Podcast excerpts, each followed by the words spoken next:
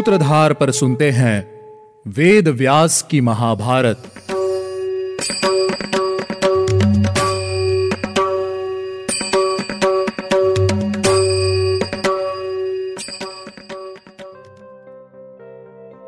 आप सुन रहे हैं सूत्रधार प्रस्तुति वेद व्यास की महाभारत और मैं हूँ आपके साथ आपकी सूत्रधार मान्या शर्मा।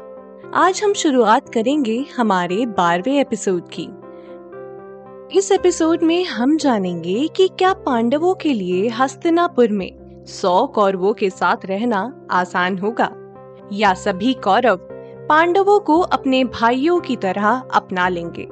कहानी को आगे बढ़ाने से पहले चलिए लेते हैं एक छोटा सा रिकैप हमारे आखिरी एपिसोड में हमने पांडु की मृत्यु की कथा सुनी।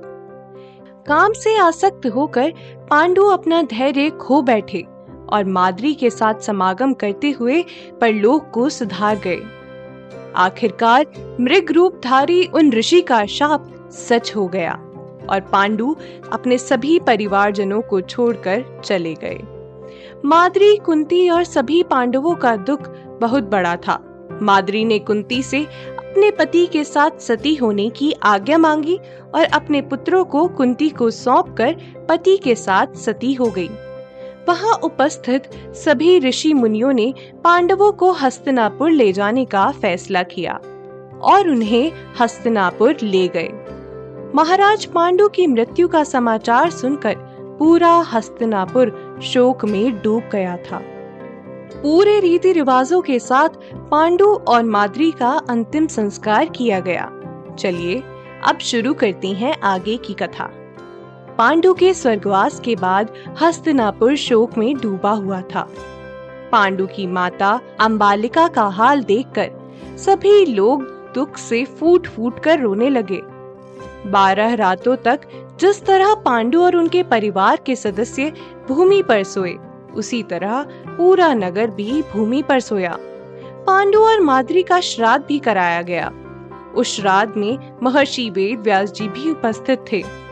श्राद्ध के पूर्ण होने के बाद वेद व्यास जी ने अपनी माता सत्यवती से कहा, माँ, अब सुख के दिन बीत गए हैं। बहुत जल्द बड़ा भारी समय आने वाला है। बुरे दिन आने वाले हैं।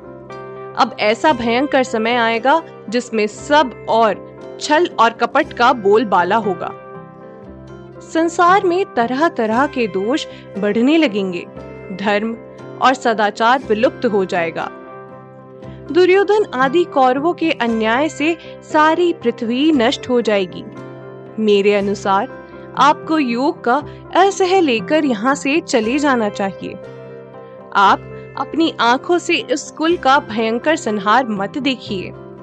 सत्यवती तथास्तु कहकर अंदर गई और अपनी पुत्र वधु अंबिका और अंबालिका से कहा, अंबिका, मैंने सुना है कि तुम्हारे पौत्र के अन्याय से दुनिया का सर्वनाश होने वाला है। अगर तुम्हारी आज्ञा हो, पुत्र वियोग से दुखी अंबालिका को अपने साथ लेकर मैं वन चली जाऊँ। अंबिका ने हामी बढ़ते हुए उन्हीं के साथ वन में जाकर तपस्या करने का फैसला किया, जिसके बाद वे अपने परिवारजनों से मिलकर वन की ओर चली गई। तीनों देवियों ने वन में अत्यंत कठोर तपस्या करके अपने शरीर का त्याग किया और परलोक को सुधार गई। दूसरी ओर हस्तनापुर में कुछ समय बाद पांडवों के सभी संस्कार पूरे किए गए। अब हस्तिनापुर में ही पांडवों का पालन पोषण किया जा रहा था। सभी पांडव धृतराष्ट्र के पुत्रों के साथ सुख से खेलते और हर क्रीड़ा में उनसे श्रेष्ठ साबित होते।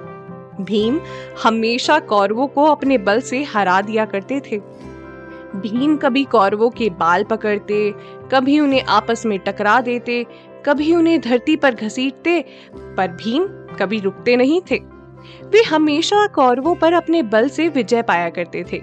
सभी कौरव पांडवों से बैर रखते थे, लेकिन फिर भी भीम के मन में कौरवों के लिए कोई बैर नहीं था। बालक होने के कारण ही वे हमेशा कौरवों को सताया करते थे। दुर्योधन ने यह जान लिया था कि भीम बल में सभी कौरवों से बढ़कर है और धीरे धीरे दुर्योधन पांडवों से बैर करने लगा। एक दिन सभी कौरव बात कर रहे थे कि ये भीम बलवान और पराक्रमी तो है, साथ ही साथ शौर्य से भी परिपूर्ण है। वह अकेला ही हम सबको हरा सकता है। इसीलिए हम ऐसा करते हैं कि उसके सोने के बाद उसको उठाकर गंगा जी में फेंक देते हैं।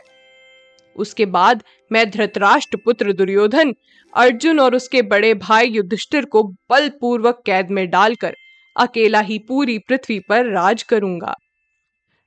ऐसा निश्चय करने के बाद दुर्योधन हमेशा ही भीम को फेंकने का मौका देखा करता था। एक दिन दुर्योधन ने गंगा के किनारे ऊनी और सूती कपड़ों से एक विशाल ग्रह तैयार कराया। उस जगह पर उनके द्वारा चाही गई हर वस्तु थी।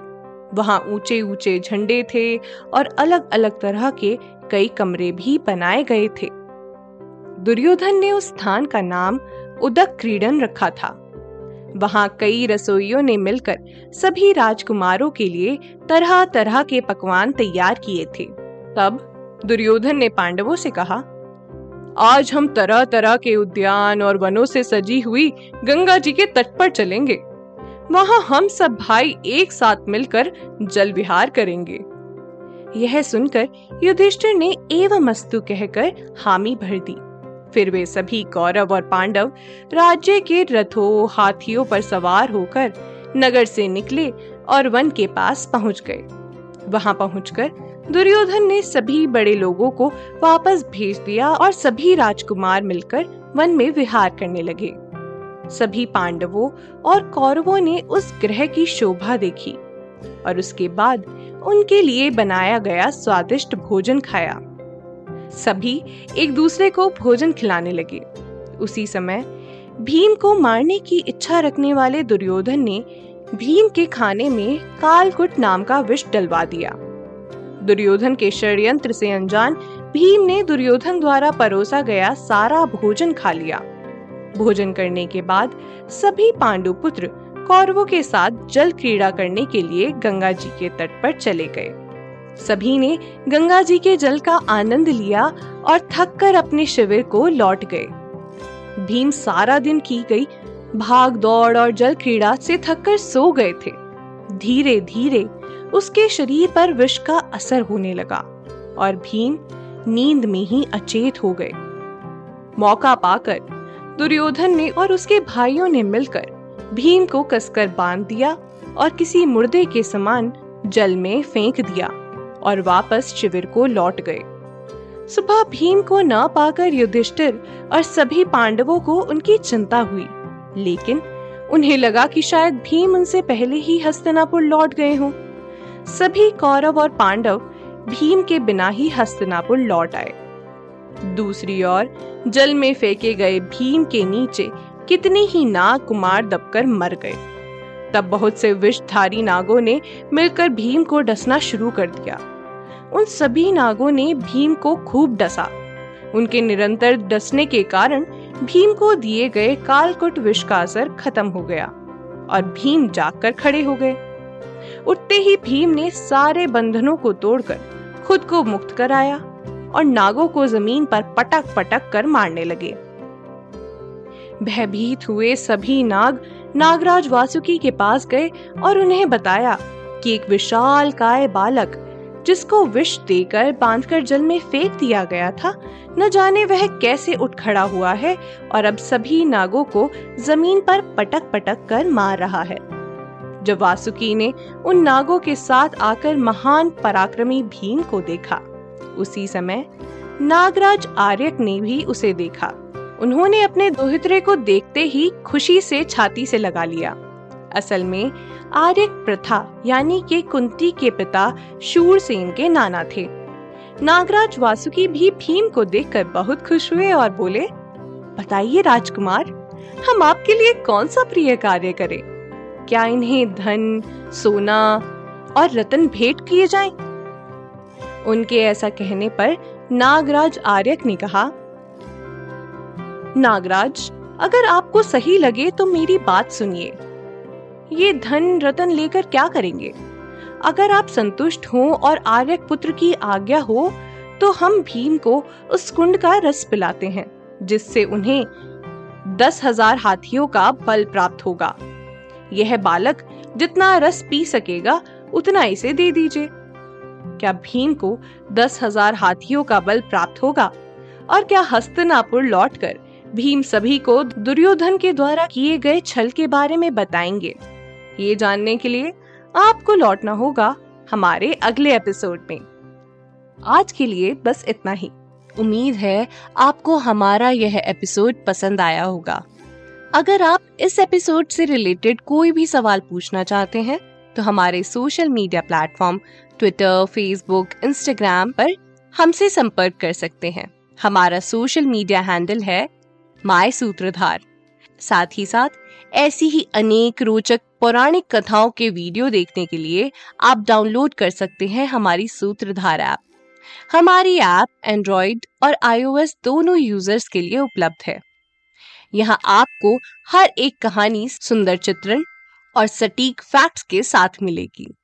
इसके अलावा आप श्री राम कथा मिनी टेल्स पॉडकास्ट हिंदी और इंग्लिश नल दमयंती प्रेम कथा, हिंदी इंग्लिश तथा ऐसी ही अनेक कहानियाँ अपने मनपसंद ऑडियो प्लेटफॉर्म पर सुन सकते हैं।